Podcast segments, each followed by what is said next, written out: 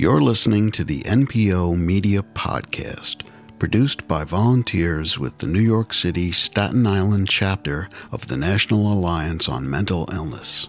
Opinions expressed in this podcast do not represent those of NAMI or its affiliates. For this episode, I spoke with Catherine. She shares her story of living with anxiety and depression. Okay, my name's Catherine. I'm 19 years old. I'm currently a college student. I'm studying political science and philosophy, which at times is really stressful, but I do love what I study. I also want to go to law school. I care a lot about my grades. I do have anxiety, that's why we're here. So school stresses me out a lot, but I do well. And sometimes I, I try to use my anxiety as like a helper in a way. So if I have an assignment I know I have due, even if it's like two weeks away, I get so worked up and nervous about it that I just do it to get it out of my brain so I don't have to keep worrying about that. I have a very loud Italian family, so and a lot of cousins, a lot of aunts, uncles, so sometimes it's hard to get lost in the mix a little bit. And I'm also the youngest in my family, so I've always been the baby. You know, I was always more sensitive. I was always the one crying at the end of games or whatever we would play. So so, how old were you when you first experienced symptoms? I would say like 13, but I didn't know then. I didn't know what. I didn't realize that it was anxiety or depression. I just didn't really think of it or know about it. But by the time I was about 15 or 16, I said like I wanted to see a doctor, maybe go on medication because I was very depressed. And I also have a sensitive stomach, so when I'm anxious, it like presents itself as a stomach ache or before I have to go somewhere my stomach is in knots or I can't eat. So we just went to our normal internist. Um, my mom was always really supportive, so I would like tell her I don't feel good. I want to, you know, go to the doctor. And I said from the get go, I wanted to be on medication. I don't know why. My mom's a pharmacist and my dad's a doctor. So growing up, it was always like something's wrong. You take medicine, you fix it. That was in my head. My mom was a little more against it. She wanted to try like, oh, let's try the St. John's Wort, which is a more like natural supplement that they say helps mental health. But I had it in my head for some reason that I wanted to be on medication. So I was feeling really bad, super depressed. At that point, I was more depressed than anxious. So I just like hated myself, you know? Like I didn't like myself. I don't feel good about myself. I don't want to get out of bed. And like, I know I should probably get up and do something. I just don't have the energy. I don't have the will to do it. I don't want to move. A couple of times I would just like lay in my bed, uh, not a couple of times, I would do it a lot. I would just lay in my bed and cry. And a couple of times my mom and my sister literally dragged me out of bed. They were like, get up, we're going for a walk, we're getting out of the house. Like, you're not going to just lay here, you know? So that was really good having a good like family support system. How did you go about finding a therapist? When I first started college, I was using the school's counseling center. So I was in therapy once a week and then I went to twice a week. And I'd been to therapy before, but I never really found a therapist I liked. So I would go, but I wouldn't fully open up. I didn't really feel comfortable. And when you're young, you know, like your mom sitting out, my mom would be sitting right outside the door. So I get nervous. What if the doctor, whatever? I didn't want, I just didn't feel safe, I guess, just saying everything that I really wanted to. So when I got to college, going to therapy was really, really helpful for me. And my therapist was a student of psychology, you know, working to be a therapist. So it was kind of nice because we were like working through things together. And I liked his approach in therapy. So for like maybe three months or so, I felt like, okay, I don't want to be on medication anymore, but I don't feel ready to come off of it yet. If I could give any advice that people would listen to, I think I would say do not be afraid to go to therapy. Because for a long time, I didn't like therapy. I never found a therapist I liked, so I didn't want to go. And that's okay if you don't like your therapist. You know, you could say, I'm sorry, I don't think it's a good match, and try to find a new one. Because I started therapy when I was really young, just dealing with like parents separating. You know, that's something really hard. And I remember my sister said, she was maybe fifth grade. Someone in her class said, Oh, therapy's only for crazy people. And my sister turned around and said, I'm in therapy. I'm not crazy. And that's something I think about that to this day. I had to be like 10 years old when I heard that story. And that still sticks with me today because there are people who really believe that. Think, oh, if you go to therapy, if you seek help, you know, you have issues. You know what? Yeah, I have issues, but it's okay to need help. It's okay to talk to someone because just things sitting in your head and you know, you they they snowball into something so big that you can't even tackle it yourself. So even just getting it out and bouncing ideas off another person can be so helpful.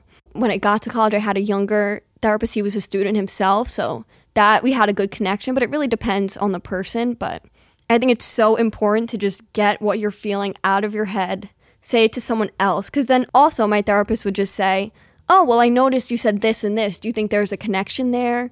You know, do you think this has something to do with that? And even just hearing that, I would say, okay, I never thought about that before, but yeah, I think you're right. Then I'd go home and I'd reflect on it and think about it. And it would help me come to my own conclusions in a way by hearing someone else say, okay, well, from an outside perspective, I noticed this. So really, it's not you going to someone and saying, help me, tell me what to do. For me personally, it was a way for me to self reflect and help myself rather than someone else saying, oh, well, you should do this, you should do that, you should do that, and you'll feel better. Because that's not how it works. You have to find it in yourself to help yourself. If you don't feel comfortable saying everything that's in your head, I mean, sometimes there are like little tiny things that, you know, you may not want to share, but if there are big things you're leaving out with your therapist, then you should be, you know, trying to find someone else. You have to find someone who you know isn't going to judge you, which, you know, that's usually the case, but sometimes just like personalities don't match and you do you can feel judged or you feel like they just won't understand this. So, it's good to find someone that you know you can be open and honest with. Would you say that treatment has made a difference? So, my symptoms are better, but I would say that is more so because of the therapy. I don't know if that's from being in a good therapy situation or just growing and learning.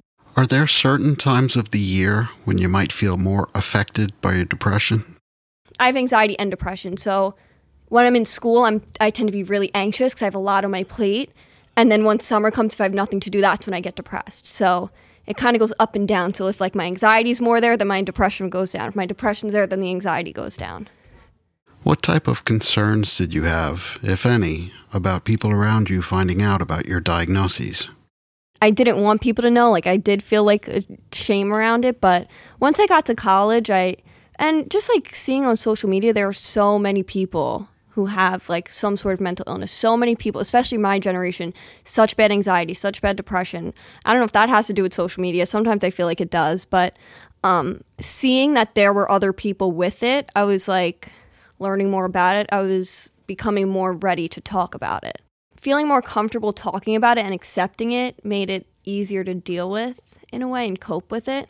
And it also it was hard for a while because I couldn't like differentiate like what was me and what was like my anxiety, what was my depression. Like it's hard to tell is this my own like thought or is this like my depression talking to me?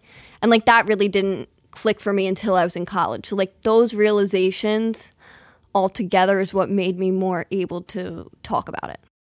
I also run an Instagram account where I like run it like a blog. So every other picture I post is a quote. Normally I try to make it about mental health or, you know, feeling good about yourself, things like that. So because I notice seeing that other people are suffering with what I have has helped me and know that like I'm not alone in this. So I'm hoping to help other people with that. And it's interesting because I'll have people I've known for a while. I'll post something, or when I posted I was having a fundraiser, people were messaging me saying like, "Oh, I can't make it," or "I would love to come. This is something I suffer with. Even if I can't be there, I want to support you because you know I deal with this every day." And it's so interesting because I've known these people and I had no idea that they were dealing with something similar. So that was firsthand proof for me that me talking about my own experience is even just helping another person open up about it or, you know, feel like they're not alone. So I have this blog. I've had it for not a year, maybe nine months or so. But there was like a two or three month period where I didn't post on it because I was I wasn't feeling good. I was anxious. I was depressed, and I didn't want to be posting preaching about oh you know be positive, just think this way when I was struggling with that. And in a way, when I was doing it, it was helping me cope with it and doing it, but even then, I came back and my first post back was, Sorry, I haven't been posting.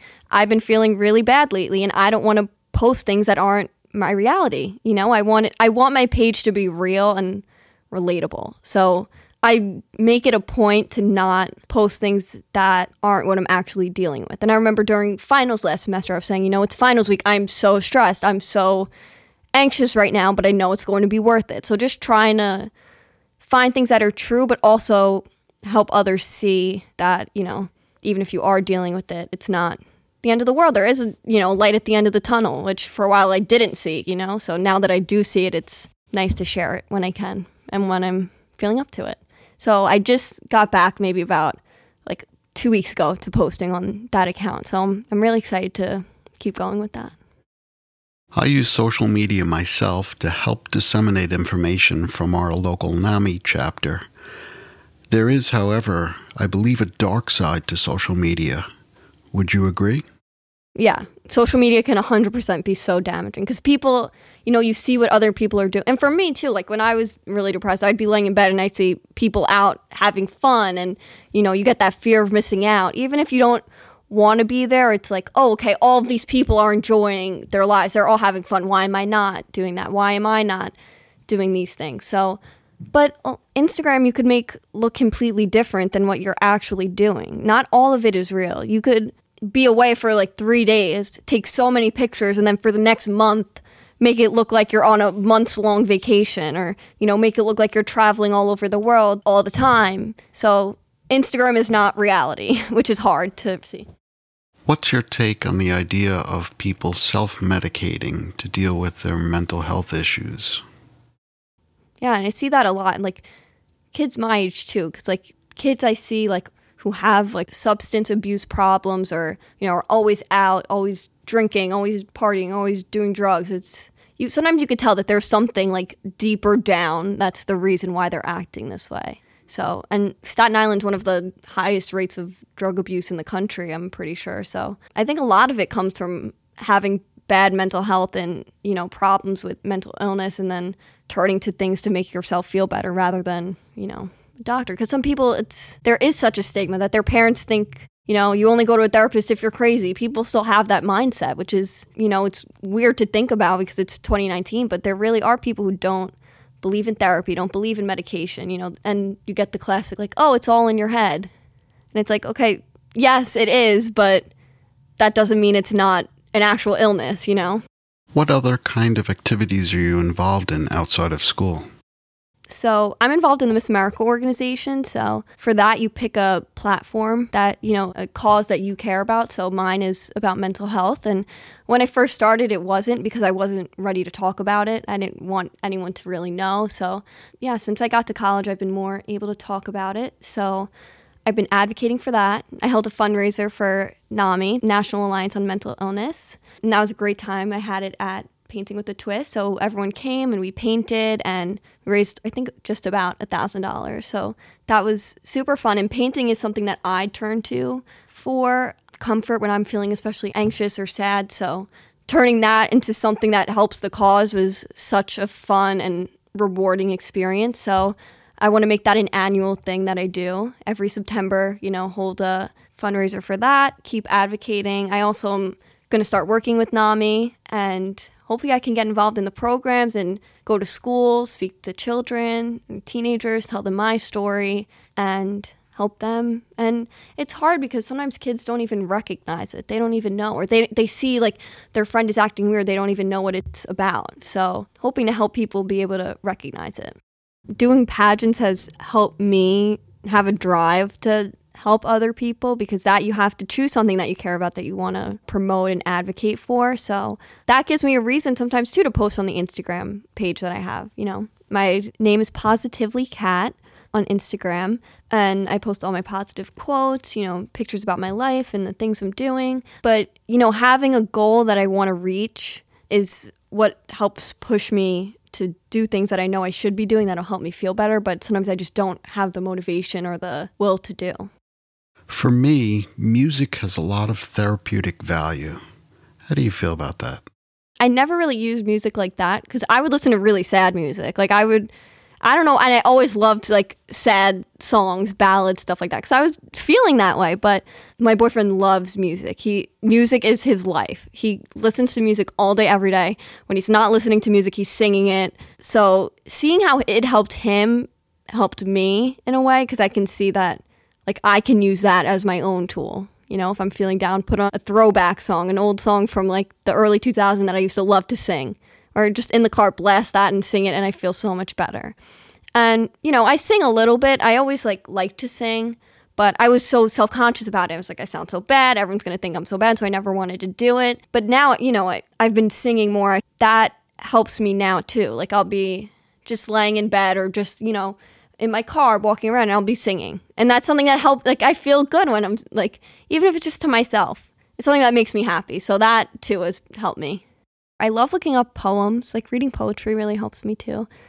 I like R.M. Drake. I like um, Rupi Kaur. I don't know how to say her last name. Rupi Kaur. Milk and Honey's her like most famous book. But even just reading poetry makes me feel better because that's also like, okay, there are other people, or it's a form of art that is soothing. What are some other things that have helped you? So, one thing that's also helped me is being conscious of what I eat. And I have stomach problems, so there's a diet I should be following, but this is like can go for everyone. You know, there are things you should be eating and there are things you shouldn't be eating. And when I eat the things I know I shouldn't be eating, I feel terrible physically, mentally, everything. I feel sluggish. I don't want to move. I feel bad. I think, why did I even eat that? Why did I go near that? So, eating better also makes me feel better. I'm also, because I have some problems, I'm naturally very thin. And even I know my boyfriend, you know, he has his own problems with feeling down or feeling bad. And he knows if he gets up and goes to the gym, he'll feel so much better afterwards. So, just getting into positive things like that, even if you don't want to go, just go and you'll thank yourself later. And I know I'll be home and I'll be thinking, oh, do I really want to go? I don't want to get up. And my mom tells me, don't think about it, just go do it. And that's something I tell myself too. Like, okay, don't think about it. Don't question if I really want to. Just go. Get in the car, go. Get dressed. Don't sit and say, oh, get ready in five minutes. Do it. I applaud your sense of community and your drive to help others. For me, that's been a very helpful thing it's so important to help other people because I still have mental illness. My anxiety and depression aren't gone, but that doesn't mean that I can't help other people. But, you know, you have to get to a certain point. You have to get to a point where you feel comfortable enough talking about it. You have to be accepting of your own issues in order to use that to help other people. And your willingness to help and share your story helps combat stigma. Part of the stigma, too. People, you know, don't want to say they have depression because they're going to say, oh, well, because they're afraid that other people will judge them or say, oh, you know, you have a nice house. Why are you depressed? Oh, you have this. Why are you depressed? You know, there always are going to be people like that, but the more people that come out and say, like, listen, I struggle with this too. I know I'm not the only one. That is what helps combat that stigma and those people who have that ignorant mindset about mental health. I know you're pursuing a degree in law. Is there any particular area that interests you? I'm not sure yet. I do like environmental law. I really care about the environment, which more people should. And I think we're moving towards that, but not fast enough as a society. So, environmental law is something I really care about and I think I would be interested in pursuing, but I'm not sure. I, I know some things I definitely don't want to do, so that's good. I know I don't want to do corporate. I don't want to do divorce law. I don't know about criminal law. That's a little on the fence. So definitely not like I don't know. So I know what I don't want to do, which is good, but I would like to get into politics one day, like run for office. So even constitutional law, anything like that. That's really great, Catherine and your willingness to be an Ending the Silence young adult presenter will be a great asset to our local NAMI chapter. Yeah, I'm just really excited to keep going and keep growing and learning and learning about myself. And I think once I get out there and start talking to teenagers and kids about my own story, um, that's a rewarding feeling. And getting those moments where you feel gratitude or just feeling rewarded for what you've done I feel like that even makes it more worth it. And that makes you feel better about yourself too. Like that can help with your own mental illness, saying, you know, I may be dealing with this, but look at how many people I've helped. Or even if I don't, I can't see it, you never know that one thing you say can resonate with someone. So that's something I'm really excited to do going forward. And it's important to remember that you are separate from your mental illness. You are not your mental illness. You are not your depression. You are not your anxiety. Because a lot of times I would just say, okay, I'm just anxious. Like, anxiety is me. I am anxiety. It's, you have to separate yourself from it. If you don't separate yourself from it, it clouds your mind to a point where you can't think rationally.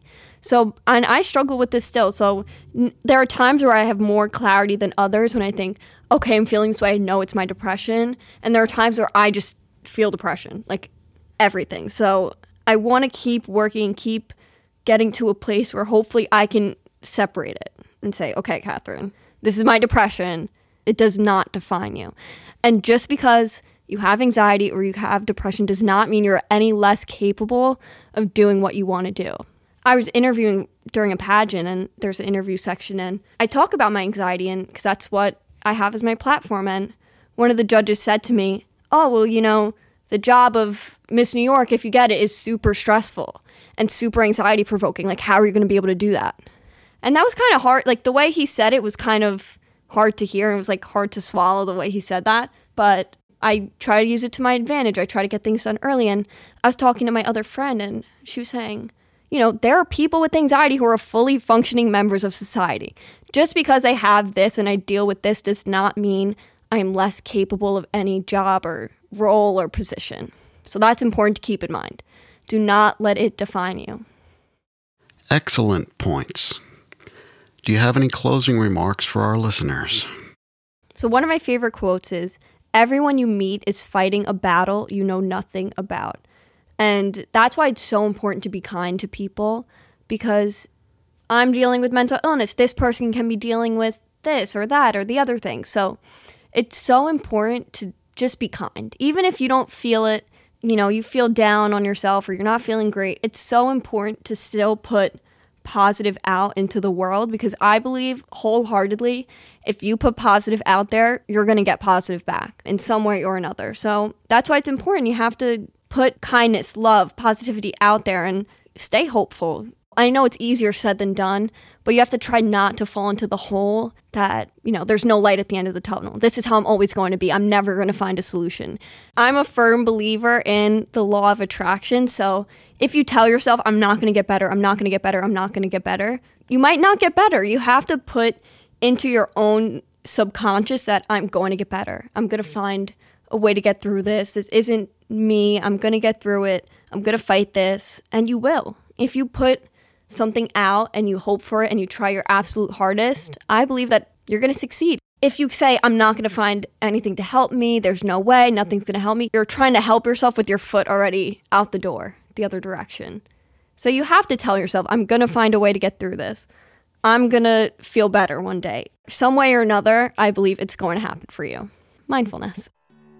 Thank you for listening to the NPO Media Podcast. Please subscribe on iTunes or Google Play. This podcast is brought to you by volunteers from NAMI, New York City, Staten Island. If you or someone you know is interested in participating in an NPO Media Podcast, please email us at info at npomedia.org.